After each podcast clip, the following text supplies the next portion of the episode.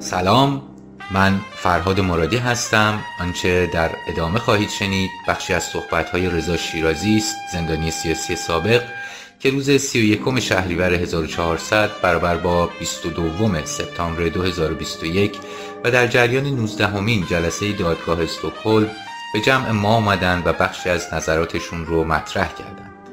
کلاب محاکمه حمید نوری داخل پرانتز عباسی تمامی جلسه های محاکمه حمید نوری متهم به مشارکت در کشتار زندانی های سیاسی در تابستان 1367 رو به صورت زنده در کلاب هاوس پخش می‌کنه.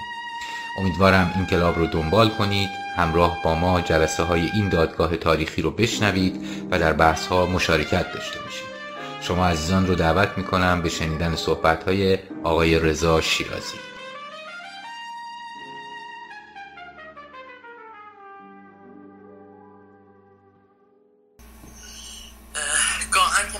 اصلا این محاکمه حمید نوری حس می‌زنم که برای همه زندانیان دهه هست که تو این اتاق هستن. یا حتی این دادگاه دارن تعقیب می‌کنن. شاید بشه گفت یک سرفست دوله چرا من لاقل تجربه خودم بگم؟ من بعد از اینکه موفق شدم از زندان فرار کنم و از ایرانم صد البته غیر قانونی خارج شدم. تو اون دوره ها همه یعنی اصلا به طور طبیعی در خواب درگیر اون دورانی بودم که زیر شکنجه و زندان و اینا. به طور طبیعی هم که به هر حال میبایست یه مدت تو خود ایران مخفیانه زندگی کردم.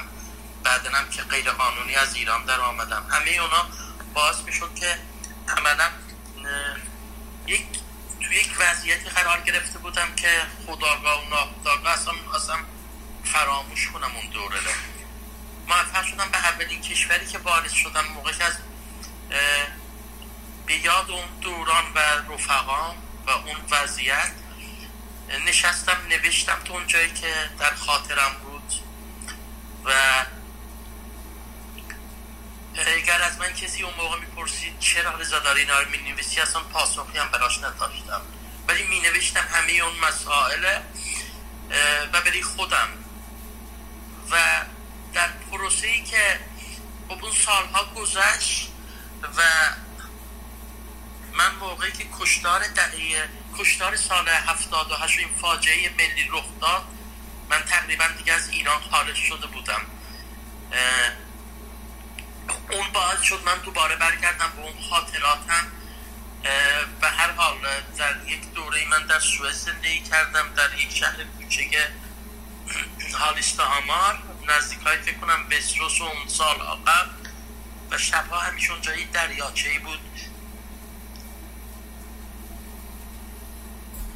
تا دمدم های صحبت اون دریاچه تنها فقط به یاد اون نسلی که واقعا پلپر شدن من می‌دونم میگم نسل انقلاب نارس و ناکام ایران.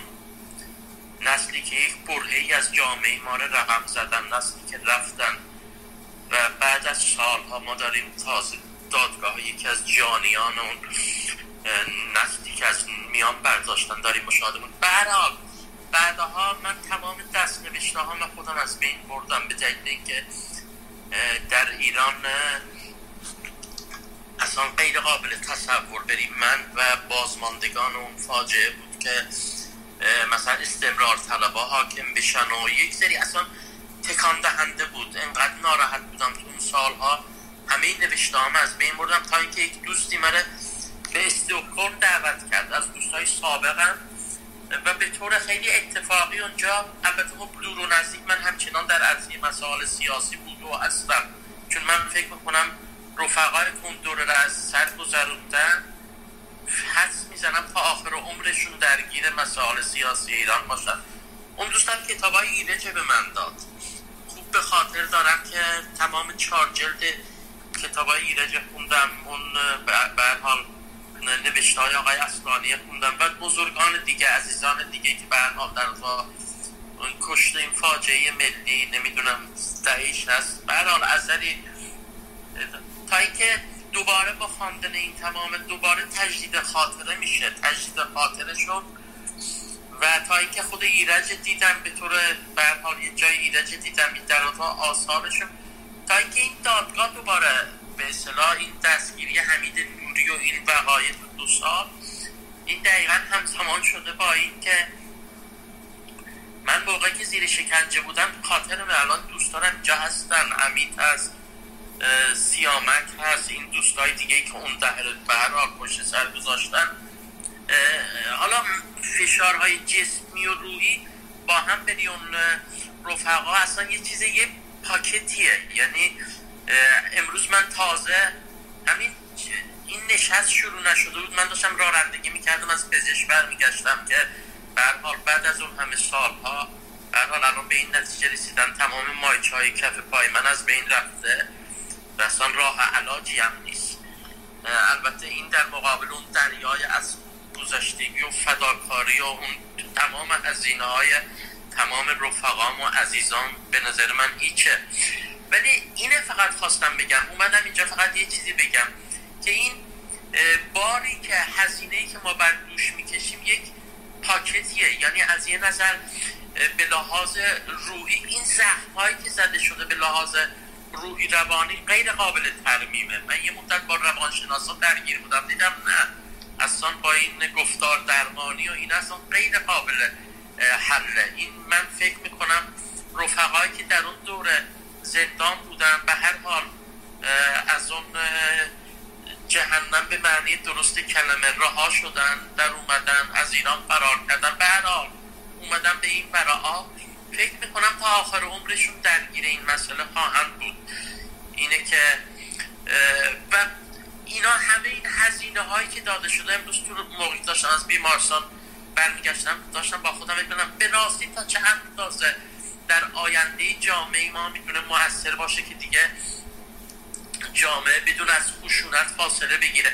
الان این دوستایی که تو این دادگاه هستن واقعا برام خیلی یعنی از یه طرف قابل تحسینه نمی‌دونم اصلا بیان کنم که چجور دوباره این همه بار قبول کردن و وارد این پروسه بشن این نشان دهنده یک نوع آزادگی حقیقتا و یک نوع احساس وظیفه و احساس مسئولیت در مقابل یک نسلی که به حال ماها فکر می‌کنن یک تعداد اندکی از اون نسلی که رفتن روز می‌خوام پراکندگویی کردم ولی این امیدوارم که جامعه ما یک درس گرانبهایی از این فاجعه گرفته باشه و این درس به نوعی باشه که به هر حال بعد از گذر از این نظام تماما جنایتکار جامعه ایران واقعا وارد یک نظام یک روند دموکراتیک بشه و دیگه نسل های بعدی شاهد این فاجعه نباشند. تشکر از اینکه اجازه ترک چند تا نکته دادین. ممنون.